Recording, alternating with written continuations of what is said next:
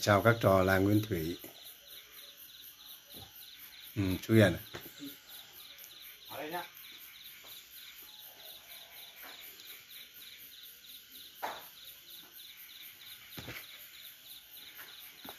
Hôm nay à, buổi tối hôm nay được nghe nhạc sống. Nghe nhạc sống nhưng mà lại nghe nhạc chết.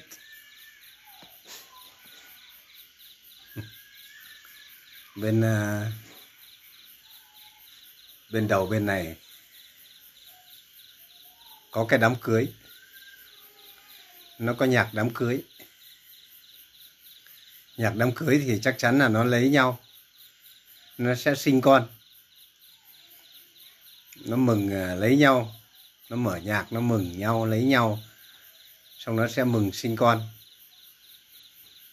Còn bên phía bên này thì lại có cái đám ma. Thì có nhạc nhạc chết. Ở bên này thì nhạc nhạc sống. Bên này thì nhạc chết.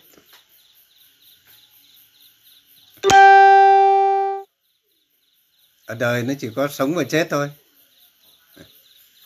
Người bên này nó sinh ra thì người bên này nó chết đi. Ở đời chẳng có cái gì ngoài từ sống và chết. cả sinh và diệt. Đó, mọi người nghe thấy. Bên tai trái thầy pháp lưu có tiếng nhạc đám ma. Bên ngoài kia chiều có nhạc đám cưới. Có cái ông ờ, ông ấy đi về, ông mới làm cái câu kệ, cái bài kệ như thế này. Sáng đi đám ma, chiều đi đám cưới kẻ khóc mất cha người vui duyên mới. Cái đứa bên này thì nó khóc mất cha mất vợ mất chồng. Còn cái đứa bên này thì nó lại vui vì nhà nó có thêm người. Tức là bên này thì được bên này thì mất. Ừ, thế và sau bên này thì nó già. Xong con nó lại khóc mất cha xong con cháu nhà này nó lại đám cưới. thế là cả đời.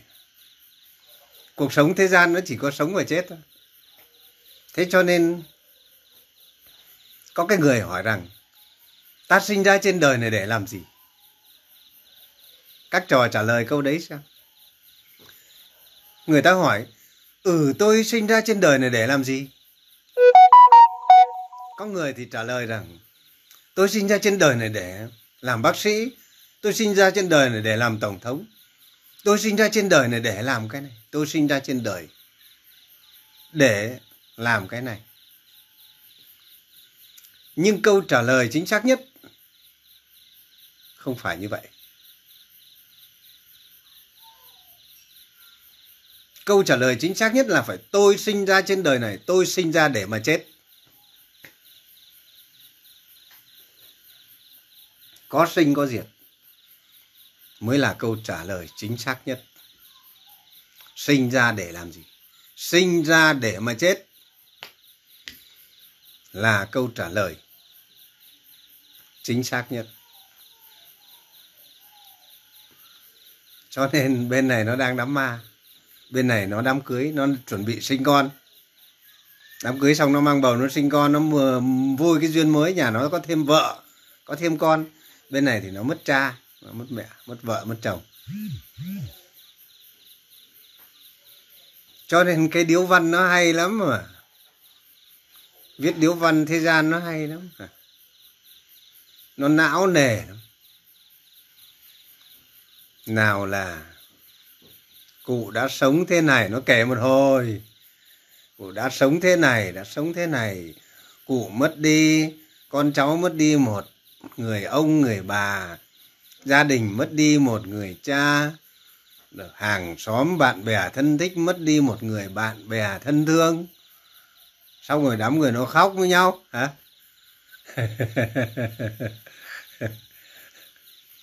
Khóc với nhau. Cái người nào mà sống thì mà mà nhiều thành tích thì cái điếu văn nó dài hơn. Điếu văn nó dài hơn. Có cái anh bạn à, làm à, làm quan này nhiều ấy thì thành tích công tác nhiều, thầy bảo anh là anh chết thì hơn tôi được một thứ. Nó hơn cái gì? Điếu văn dài hơn, vòng hoa nhiều hơn, mồ mả to hơn. Anh hơn tôi cái đó.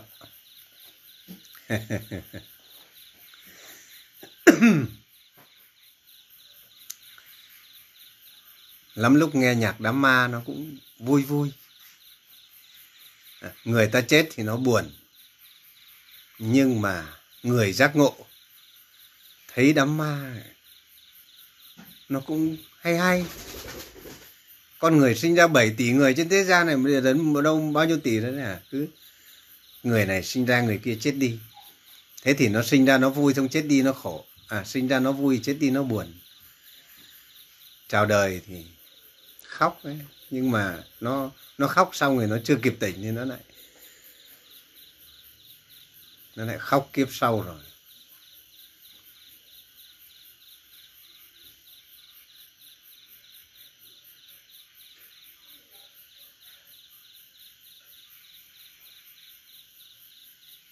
Cho nên, điếu văn ai viết cũng hay à?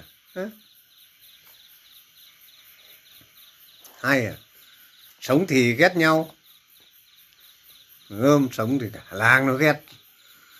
Sống thì ghét người này ghét người kia rồi sống thì chẳng ra cái gì.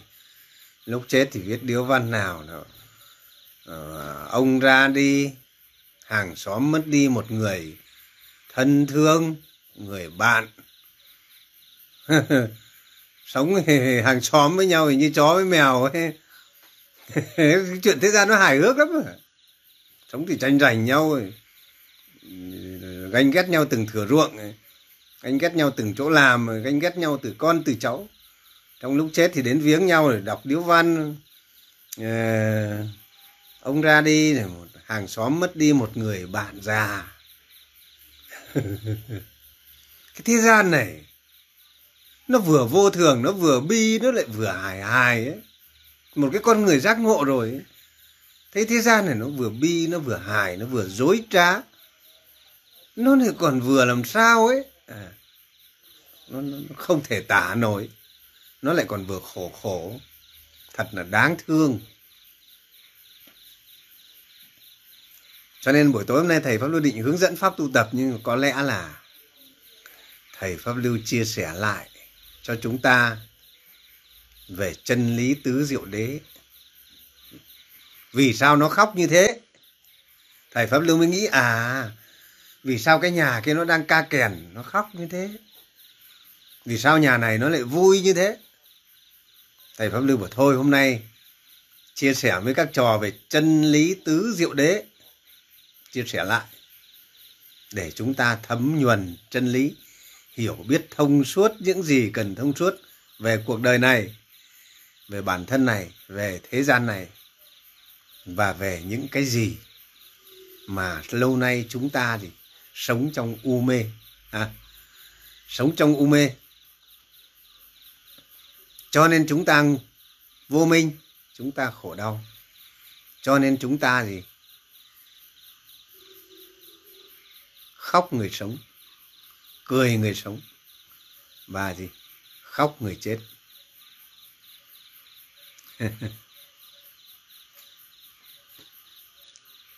chả lẽ sang bảo họ thôi khóc làm gì? Mà bảo họ như thế thì họ lại giận. Họ bảo, cái ông này, ông là nhà tu hành, ông lại không có tình cảm ư? Ông lại không có không có lòng thương người, ông lại không có tình cảm ư? Thương chứ? Thương ở đây cái thương của đạo phật là thương cho con người ngu si vô minh mà phải gánh khổ. Thương ấy, thương cho cả cái nhà ông ấy. Vì vô minh mà chết mà khóc la khóc lóc, thằng chết khổ, thằng sống cũng khổ, khóc than. Vì nước mắt chúng sinh nhiều hơn bốn bể. Chứ thương làm sao? Thương ông chết. Thiên hạ này nó có 7 tỷ người nó chết thì mình thương, có thương nó cũng chết à. Mình có muốn nó sống thì mãi rồi nó cũng chết à. Thương sao? Thương cái chết độ sinh chứ đâu có độ tử. Đức phật bảo ta độ sinh ta không có độ tử. Ta thương là thương cái người sống ngu cái kìa khóc nước mắt kìa. Còn cái thằng chết thì nó sinh ra nó phải chết chứ. Sinh ra mà không chết đi ấy, thế gian này lấy đầu lấy lấy cái gạo đâu mà ăn. Rồi có mấy tỷ người nó đã đã tranh giành nhau đồ ăn trong siêu thị rồi mà bây giờ nó mà lại không chết nữa ấy, thì có mà nó còn khổ nữa. Cho nên cho nên đức phật mới nói rằng, khi tu hành chứng đạo xong, ngài cái chân lý đầu tiên, ngài đi thuyết giảng. Chân lý chứng ngộ đầu tiên, đó là tứ diệu đế. Tứ diệu đế là cái gì? Xưa nay chúng ta cứ nghe nói đây là một chân lý nhiệm màu, một sự giác ngộ. Nếu ai giác ngộ điều này, người đó tự lìa bỏ những cái quả khổ đau. Thông suốt, những gì cần thông suốt. Tứ diệu đế đức phật nói rằng cái chân lý thứ nhất mà đức phật thuyết trong tứ diệu đế mà ngài thuyết cho năm anh em ông kiều trần như, bất kỳ một phật giáo, một tông phái nào mà không học hành tu theo tứ diệu đế, thì đều là ngoại đạo, không phải là đạo phật. Ai xa rời tứ diệu đế, xa rời cái chân lý ấy đều là ngoại đạo, không phải đạo phật. Tứ diệu đế là gì? Cái chân lý đầu tiên trong tứ thánh đế, đó là khổ đế. Khổ đế ở đây là đức phật đã giải thích về những cái nỗi khổ của con người gọi là khổ đế. Những cái nỗi khổ của con người thì gọi là khổ đế. Do vô minh mà mà khổ. Cái cái thứ hai đức phật dạy về những nguyên nhân gây ra khổ đau. Và đức phật có tập hợp lại 12 cái nguyên nhân. Sinh ra luân hồi, sinh tử khổ đau. Thì gọi là tập đế. Tập là tập hợp đế, tức là chân lý tập hợp đế tức là sự thật. Khổ đế là sự thật về khổ. Chúng ta hay nói khổ đế. Đế là sự thật, là chân lý, chân đế mà. Khổ đế là sự thật về khổ. Thứ hai là sự thật về những nguyên nhân, tập hợp những nguyên nhân gây ra khổ đau gọi là tập đế. Cái chân lý thứ ba là con người có thể tự mình diệt khổ đau. Nhờ trận gọi, hay còn gọi là niết bàn, hay còn gọi là diệt đế diệt đế tức là niết bàn. Là con người có thể lìa bỏ mọi cái nguyên nhân gây ra khổ đau. Chứng đạt cái chân lý là đời sống này không còn khổ đau. Diệt sạch những nỗi khổ đau thì gọi là diệt đế hay còn gọi là niết bàn. Người nào sống mà không còn khổ đau gì ờ, không còn tám cái nỗi khổ thì gọi là người đã chứng quả đạo phật thế còn cái chân lý thứ tư gọi là đạo đế, tức là con đường diệt khổ đau, hay còn gọi là bát thánh đạo, bát chánh đạo. Tám con đường, tám ngành. Con đường có tám chi phần, gọi là chi phần thì đúng hơn. Chứ nói ngành thì nó lại từng ngành. Tám chi phần đưa đến đoạn diệt khổ đau tí nữa thầy pháp lưu chia sẻ. Hôm nay chia sẻ trọn vẹn với các trò về tứ diệu đế. Tứ diệu đế. Để các trò thông hiểu thấm nhuần tẩm ướt thông suốt. Chúng ta hôm nay chia sẻ một cái buổi nó rất là thoải mái. À, nó rất là vui vẻ khi chúng ta suy ngẫm về cuộc đời này về thế gian này. Để chúng ta thì suy ngẫm. Thế nào là khổ? Đức phật dạy rằng, con người sinh ra trên đời này có tám nỗi khổ. Tám nỗi khổ lớn. Thứ nhất là sinh khổ. Vì vô minh. Vô minh tức là ngu si ấy. Nó còn trên cả ngu si ấy. Vô minh tức là tăm tối. Nghĩa là u mê. Nghĩa là ngu si. Nghĩa là rốt nát vô minh ở đây con người vì vô minh mà sinh sống khổ. Sinh sống khổ đau. Thế nào là sinh sống khổ đau? Đó là cuộc sống lo toan, lo lắng, bất an, phiền não, thù hận, tham sân si. Cuộc sống lo lắng, bất an, phiền não thù hận, buồn khổ, đau đớn. Sinh sống là khổ. Sinh ở đây đừng hiểu sinh đẻ sinh khổ ở đây là sinh sống khổ. Sinh ra làm người, phải sinh sống khổ. Chịu mọi cảnh khổ đau, nhân quả khổ đau. Và chịu mọi cảnh gì buồn khổ, phiền não, đau đớn, bất an, lo lắng.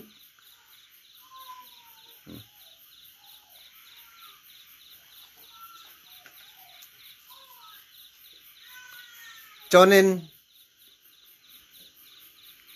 con người sinh sống khổ. Vào đây. Thế rồi,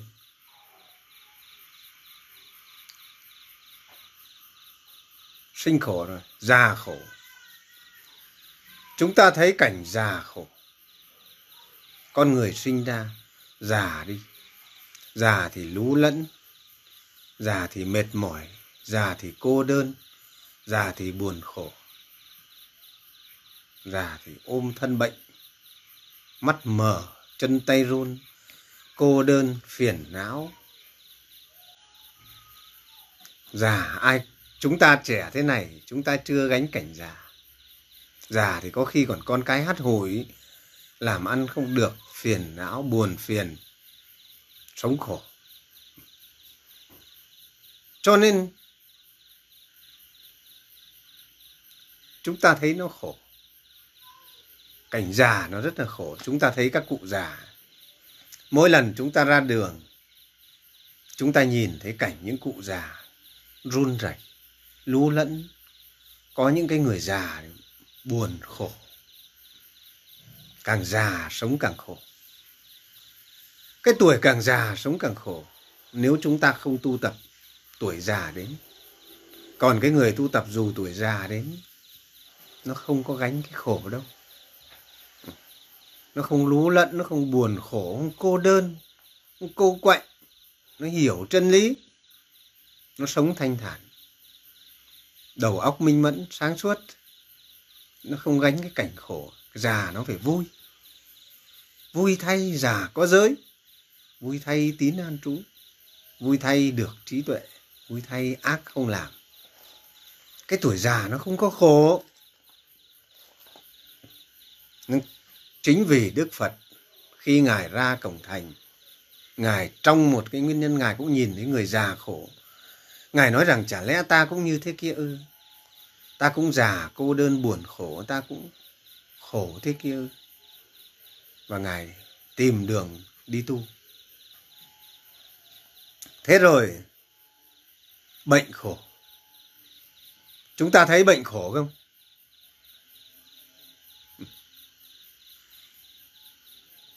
Chúng ta thấy bệnh khổ không?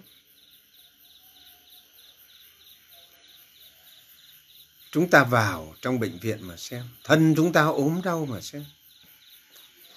Chúng ta nhìn người nhà chúng ta ốm đau thì rên la, đau đớn, khổ não lo lắng. Một trong nhà mà có một người ung thư thôi. Cả nhà náo loạn, thân thể rã rời, đau khổ bất an. Cái cảnh khổ bệnh, chúng ta thấy cái cơn dịch bệnh vừa rồi mới đi lướt qua một cái thôi. Con người ta đối diện với bệnh tật.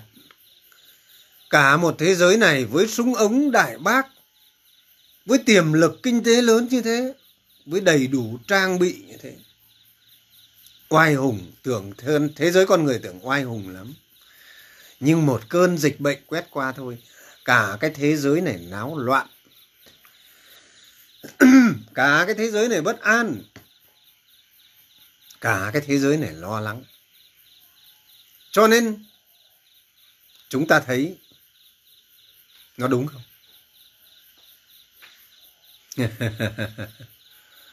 con người tưởng là dũng mãnh lắm đứng trước bệnh tật khổ đau. Nó đến lượt mình nó đến lượt mình rồi. Ta sẽ thấy vô cùng buồn vô cùng đau đớn. Một cái người tu hành ấy, nó vượt qua bệnh khổ nhiếp phục được hỷ thọ. Nó sẽ vượt qua được cái cơn đau đớn. Khi chúng ta biết siêng năng tu tập chúng ta sẽ vượt qua được cái cảm thọ đau đớn trên thân, trên tâm bằng nhờ định lực tu tập. Cho nên hôm qua có cái cô ung thư, giai đoạn 4 ung thư phổi yên bái sang đây. Cái cô già 70 tuổi rồi, đến nước chết rồi, nhưng mà thầy pháp lưu hướng dẫn đêm không ngủ được, đau vô cùng, đau đến đến tột cùng. nhăn nhó rên la. Thầy pháp lưu hướng dẫn pháp nhiếp phục. Và sau buổi tối cô ấy đã nhiếp phục được cơn đau đớn ấy. Cô ấy đã dùng ý thức lực nhiếp phục cơn đau đớn mà cô ấy, tối hôm qua cô đã ngủ được. Hôm nay mặt mũi đã hồng hào trở lại. Nhưng chiến thắng được nó đòi hỏi sự bền bỉ của cô ấy để tu tập nhiếp phục tác ý, thân hành niệm, nhiếp phục để vượt qua bệnh tật. Cho nên một cái người không biết tu tập sẽ gánh cảnh bệnh khổ. Thân thể không khinh nhan tâm hồn không thanh thản, cuộc sống sẽ khổ đau bệnh tật, khổ não. Cho nên, chúng ta sống trong khổ đau. Bệnh tật khổ đau. Chúng ta tưởng rằng chúng ta chưa đến lượt. Chúng ta không lo tu tập, nhưng khi bệnh tật đến rồi, chúng ta mới biết khổ đau là gì. Cho nên có người nước đến chôn mới nhảy. Nước đến chôn mới nhảy. Bệnh tật đến rồi thì khó khăn, khổ đau vô cùng.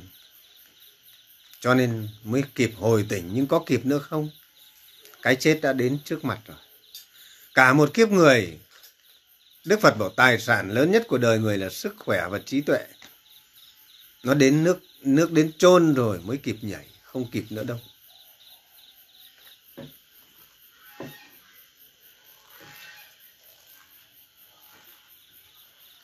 cho nên, chúng ta phải tu tập ngay từ khi còn có thể, để thông suốt pháp Phật.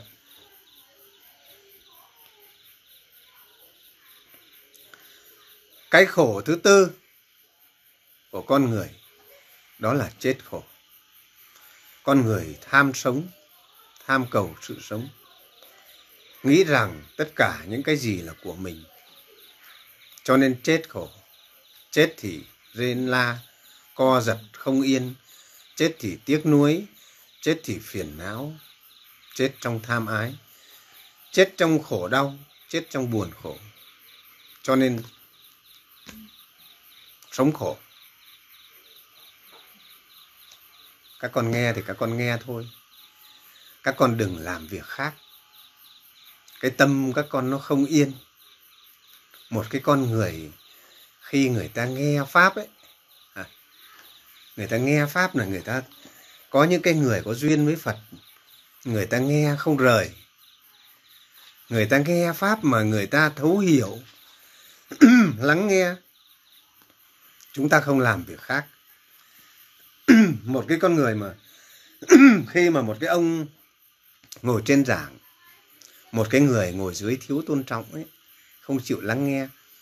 Cho nên không chịu lắng nghe thì không thấu hiểu. Chúng ta trong cuộc sống phải tập thói quen lắng nghe các con. Cái con đang nghe thế trong con lại lo đi lấy nước cho thầy.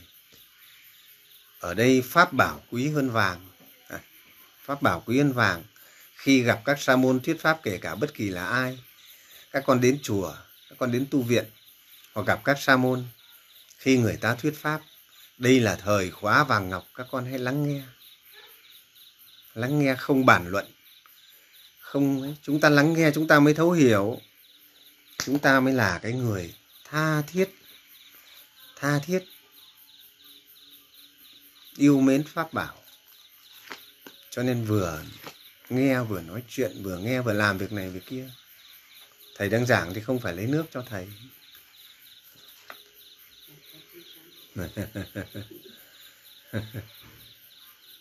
Nên là chúng ta phải hiểu.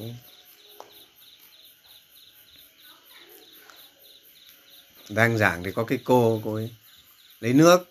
Lấy nước. Đến nghe thầy thuyết pháp, còn đi làm việc khác còn đứng lên ngồi xuống. Cho nên, nghe xong thì còn suy luận. Nghe xong lại còn, thế này, thế kia là cái con người nó không có cái tư duy chân chính, nó không có lòng tha thiết, cầu thị. Cái con người không có cầu thị thì không bao giờ có cuộc sống tốt. Không biết lắng nghe lời nói của các bậc thiện lành không lắng nghe những điều lành nó nghe như nước đổ đầu vịt nghe để sinh tâm ngã mạn. Nghe để mà thế này thế kia. Nghe để chúng ta phải hiểu. Nghe chúng ta phải lắng nghe lắng nghe rồi tu tập. Thông suốt những gì cần thông suốt, tu tập những gì cần tu tập. Cuộc sống của chúng ta nó mới hết khổ. Thôi thầy nói tiếp. Đang ấy nó bị gián đoạn.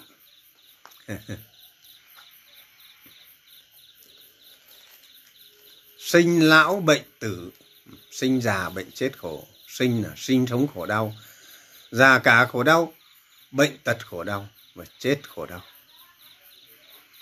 Cái khổ thứ năm, sở cầu bất đắc khổ. Vì mong cầu tham lam, mong cầu không được thì sinh ra khổ. Sinh ra khổ. Ở đây nó không có sự hài lòng trong cuộc sống này ví dụ như ta cứ mong muốn những điều này, điều kia, nó sinh ra trái ý nghịch lòng, cũng là cái khổ. Nó sinh ra cái mình đòi hỏi, nó sinh ra cái, ví dụ như người khác nó không làm theo ý mình được. Mình sinh ra buồn, phiền, khổ, đau. Rồi những cái mong cầu của mình nó không đạt được như ý nguyện, sinh ra khổ vì có mong cầu. Con người vì tâm tham, cho nên sinh ra mong cầu cái này, cái kia một cách thái quá. Con người không biết sống ít ham muốn và biết đủ. Con người luôn tìm cầu dục lạc. Cho nên con người luôn sanh sống khổ. Vì không cầu được thì khổ. Bất toại nguyện khổ hay gọi là sở cầu, tức là có cầu. Bất đắc, tức là không được, thì khổ. Sở cầu, bất đắc khổ. Cho nên cầu không được thì sinh ra khổ cho nên sống không có tùy thuận nhẫn nhục bằng lòng.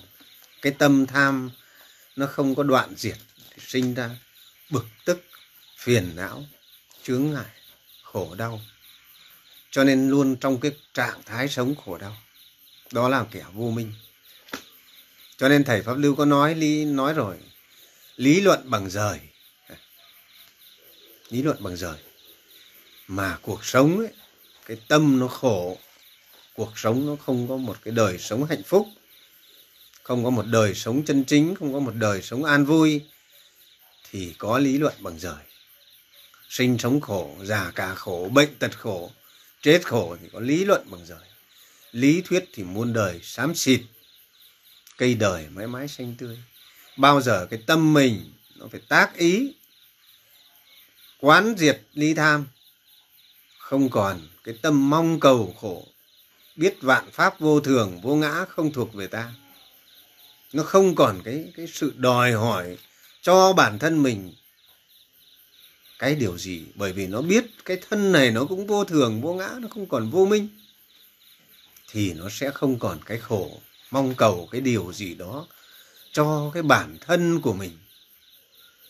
Mà nó sống tùy thuận, nhẫn nhục, bằng lòng, luôn sống thanh thản luôn sống an vui, con người đó sẽ hết khổ đau.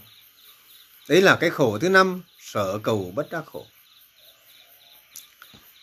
Cái khổ thứ sáu, cầu không được là khổ rồi. Cái khổ thứ sáu, ái biệt ly khổ. Ái tức là lòng tham. Tham tham ái, ưa ái biệt ly tức là chia lìa. Ví dụ bây giờ, thầy viết một cuốn sách, thầy có quyền tác giả. Cuốn sách này là đứa con tinh thần của thầy, mà thầy yêu mến nó. Thầy quý cái cuốn sách của thầy vô cùng. Mà, tức là lòng tham ái, quý cái cuốn sách của mình như là một cái báu vật. Thế mà bây giờ người ta lại chiếm mất quyền tác giả thầy không còn được là sở hữu nó nữa, thì thầy sinh đã buồn khổ. Các con thấy những nhà văn chưa? Ở đây khi ta ưa ái về mặt tinh thần, mà ai lấy mất của ta ta mất nó đi. Mình ưa ái nó, ưa ái vật, mất đi thì ta sẽ buồn khổ. Ví dụ bây giờ thầy có một cái bảo vật quý giá, một viên ngọc trai viên ngọc trai. Mà thầy yêu nó, quý nó vô cùng. Xong đến lúc trộm nó vào, nó lấy mất. Thầy buồn bã vô cùng. Ví dụ thầy yêu cái ngôi nhà thân thương của thầy vô cùng, mà bây giờ thầy vỡ nợ, thầy phải bán nó đi. Thầy đi xa nơi khác rồi, thầy vẫn nhớ cái nhà của mình. Tiếc cái nhà của mình. Tức là mình ái, tham vào đó. Ta ái vào đó và gì? Ưa ái nó và khi chia tay nó thì mình buồn mình khổ. Đấy là ưa ái về vật chất ưa ái về tinh thần. Ví dụ như niềm vui của thầy. Thầy đã có cuốn sách này nó đấy thầy đọc nó rất là vui mà bây giờ có người ta lấy mất. Gọi là những áng thơ văn bất hủ. Bây giờ có người trộm văn của thầy. Trộm văn của thầy. Thầy bực lắm chứ? À ừ, đây là ái biệt ly thì khổ thế rồi, ưa ái về tinh thần, ví dụ ưa ái nhau tình cảm, mình yêu vợ, yêu con mình vô cùng. Xa một ngày là nhớ rồi. Ừ. mình phải chia tay rồi, phải khổ rồi. Rồi họ chết đi, người sống người chết với nhau, thương nhớ không nguôi. Có những người mẹ con chết rồi, mà ôm bát hương con khóc cả đời. Ái biệt ly mà thương con, yêu con coi con đó là của mình. Tưởng con là còn sống mãi, nhưng ngờ đâu cứ mỗi lần nhìn thấy bát hương con, di ảnh con là quệt nước mắt khóc. Mà không hiểu rằng sao, trên đời này có sinh ra thì có gì? Mất đi. Cái ngôi nhà của ta kia rồi nó cũng hoại diệt. Rồi ta chết thì nó cũng hết mà thôi. Chẳng có gì thuộc về ta. Cho nên sinh ra nó mất đi thì sinh ra buồn, nó khổ gọi là ái biệt ly khổ. Yêu thương nhau mà sống với nhau mà khi phải chia tay thì cũng khổ hả chia tay cũng khổ. Cho nên con người ta khi yêu nhau mà cha mẹ không cho lấy nhau thì làm sao? Nó buồn, khổ, nó tự tử. Tự tử. Nó nó nó làm sao vì nó nợ cái ái tình nhân quả này. nó sống trôi theo cái nhân quả này nó khổ đau. Nên khi xa người thân nó buồn nó khổ lắm. Khi con cái chết vợ con chết chồng chết cha chết mẹ chết cha mẹ chết con rơi nước mắt. Ở đấy ái biệt ly đấy. Nó đang khóc bên kia kìa. Đấy, họ đang khóc đấy. Họ đang khổ vì sự biệt ly trong cái tiếng ca kèn đấy. Nó não nề. Não nề. Chứ thầy nhìn thấy đám ma nó bình thường thôi. Xe tang vượt rước qua mau. Tiễn người hôm trước, hôm sau rồi tiễn mình. Có gì đâu. Thế rồi mình chết, tất cả trên thế gian này cũng chấm hết. Sống ngày nào vụ tùy thuận, tùy duyên. Vui đi. Vui đi. Vui sống thiện lành, vui sống nhẫn nhục. Vui sống gì? An vui đi, thanh thản đi. Ít ham muốn và biết đủ đi thì nó vui, nó buông xuống hết những cái khổ sầu kia. Buông xuống đi hay buông xuống đi, chớ giữ làm chi có ích gì. Ôm vào đau khổ vô cùng tận, buông xuống ngay liền, vạn khổ đi.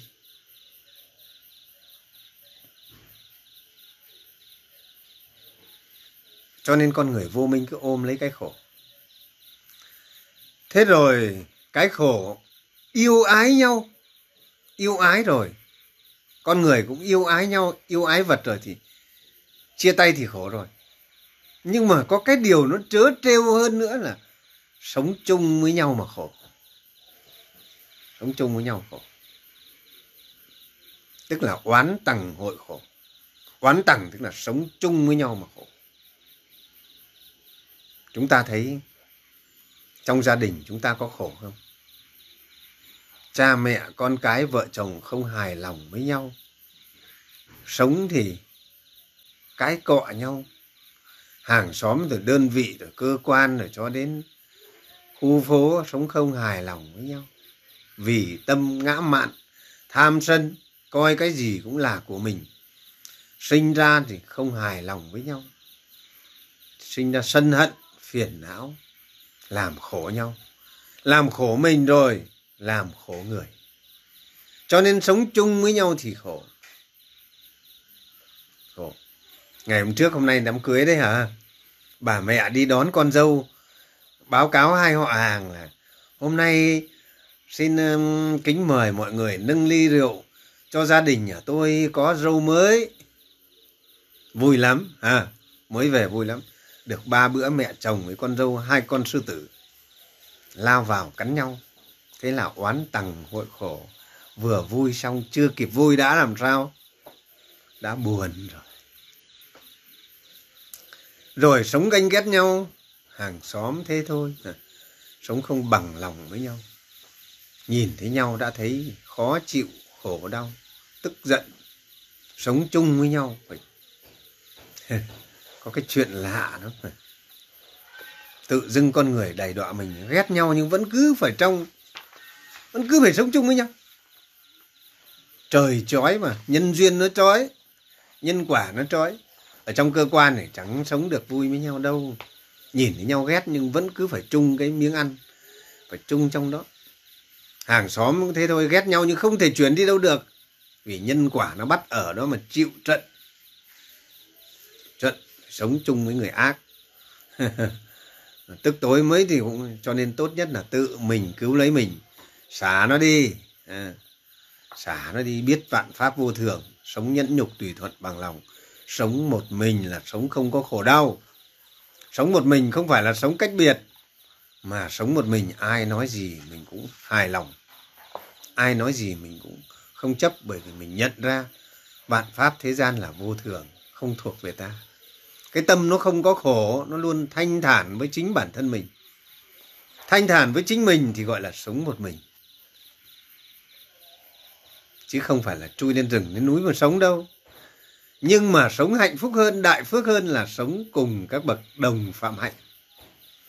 Ví dụ như những người trong làng thì pháp lưu đây, họ có phước duyên thì họ đến đây tu tập, họ sống với nhau, thì họ sống được trong hỷ ái họ cùng đồng phạm hạnh với nhau thì cái phước đó, nó là đại phước. Đại phước vì được sống trong tăng chúng tu hành. Đại phước được sống trong những bậc đồng phạm hạnh thì nó không có khổ mà nó chỉ có sanh thêm thiện.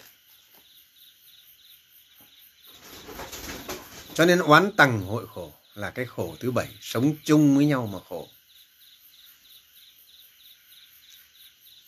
Chúng ta thấy ông ông tổng thống và ông, mấy ông tổng thống sống với nhau trên một hành tinh có thấy khổ thấy khổ tổng thống có sướng không? Ông ông ông tập cận bình với ông donald trump, hai ông, một ông nắm đấm một ông cây búa là lúc nào chỉ rình ghẻ nhau, hả? Đại diện cho hai thế giới con người, hai quốc gia, nhưng luôn gì? Sống trong khổ lúc nào cũng phải rình miếng nhau. À. Thế làm tổng thống đâu sướng đâu. Không sướng. Ông Donald Trump và ông tập cận bình thì không sướng bằng thầy pháp lưu rồi. Bởi vì là hai ông thì sống trong gì? Sống trong một thế giới khổ. Còn thầy pháp lưu sống trong một làng quê yên vui. Ai nói gì cũng không giận, không hờn, không phiền não ai sống sao mình vẫn sống một mình với cái tâm an vui chính mình. Sống tùy thuận, biết vạn pháp trên đời này không có gì thuộc về ta. Cho nên sống ở đây là sống buông xả. Cái khổ thứ tám, đó là ngũ thủ uẩn khổ. Ngũ thủ tức là thân ngũ uẩn này là khổ. Thân, mang cái thân này là khổ vác cái thân xác này khi sinh làm thân người. Thân này sinh ra sắc thân tứ đại. Ừ, rồi. Sắc ở thọ, hành khổ. Những cái sự vận hành trong các hành uẩn thì nó sinh ra khổ đau. Thức khổ là nhận thức về cái khổ, biết được về cái khổ, thấy cái khổ. Thức khổ. Cho nên con người có tám cái nỗi khổ. Tám nỗi khổ. Ví dụ sống hoảng sợ. Sống hoảng sợ cũng là tưởng khổ. Ừ, tưởng khổ. Linh cảm. Cảm. Việc nó chưa đến. Việc nó chưa xảy ra cứ suốt ngày lo lắng. Đây là cái tưởng khổ. À, tưởng khổ. Mình tưởng ra cái khổ. Có người nói rằng tôi khổ lắm. Thế nó mới, cái ông thiền sư mà thế, ông đem cái khổ đây xem. Ông đem cái khổ đấy tôi xem nào. Chứ ông đừng tả. Ông đem cái khổ ra đây cho tôi xem nào. Ông lấy cái khổ ra đây tôi xem nào. Chứ ông ngồi ông tả thì tôi biết ông thế nào.